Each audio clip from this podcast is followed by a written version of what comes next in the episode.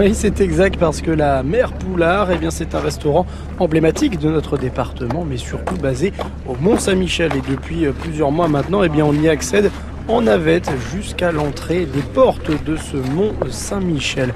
Alors rassurez-vous, hein, j'arrive et écoutez, écoutez ce bruit, c'est la musique des fouets qui bat les œufs des omelettes de la Mère Poulard et ça, ça nous indique qu'on arrive dans le restaurant.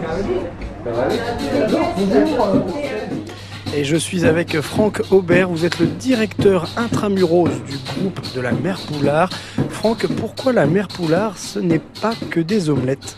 Parce que c'est une très belle histoire. Hein. Euh, Annette Poulard qui a créé cet établissement donc en 1888 euh, le faisait euh, aussi pour restaurer les pèlerins qui venaient voir l'abbaye.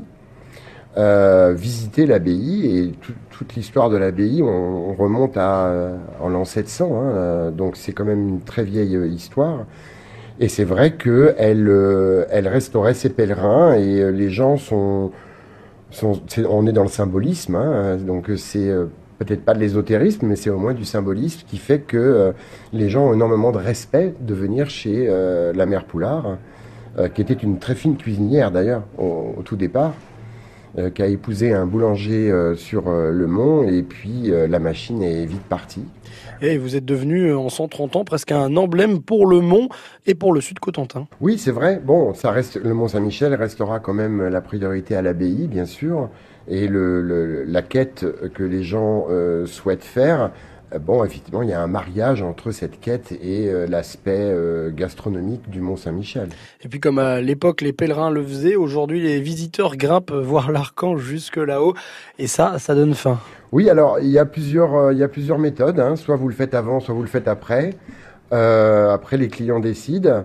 La plupart du temps, ils le font avant et, et puis après, ils passent à la restauration pour reprendre le chemin de la voiture.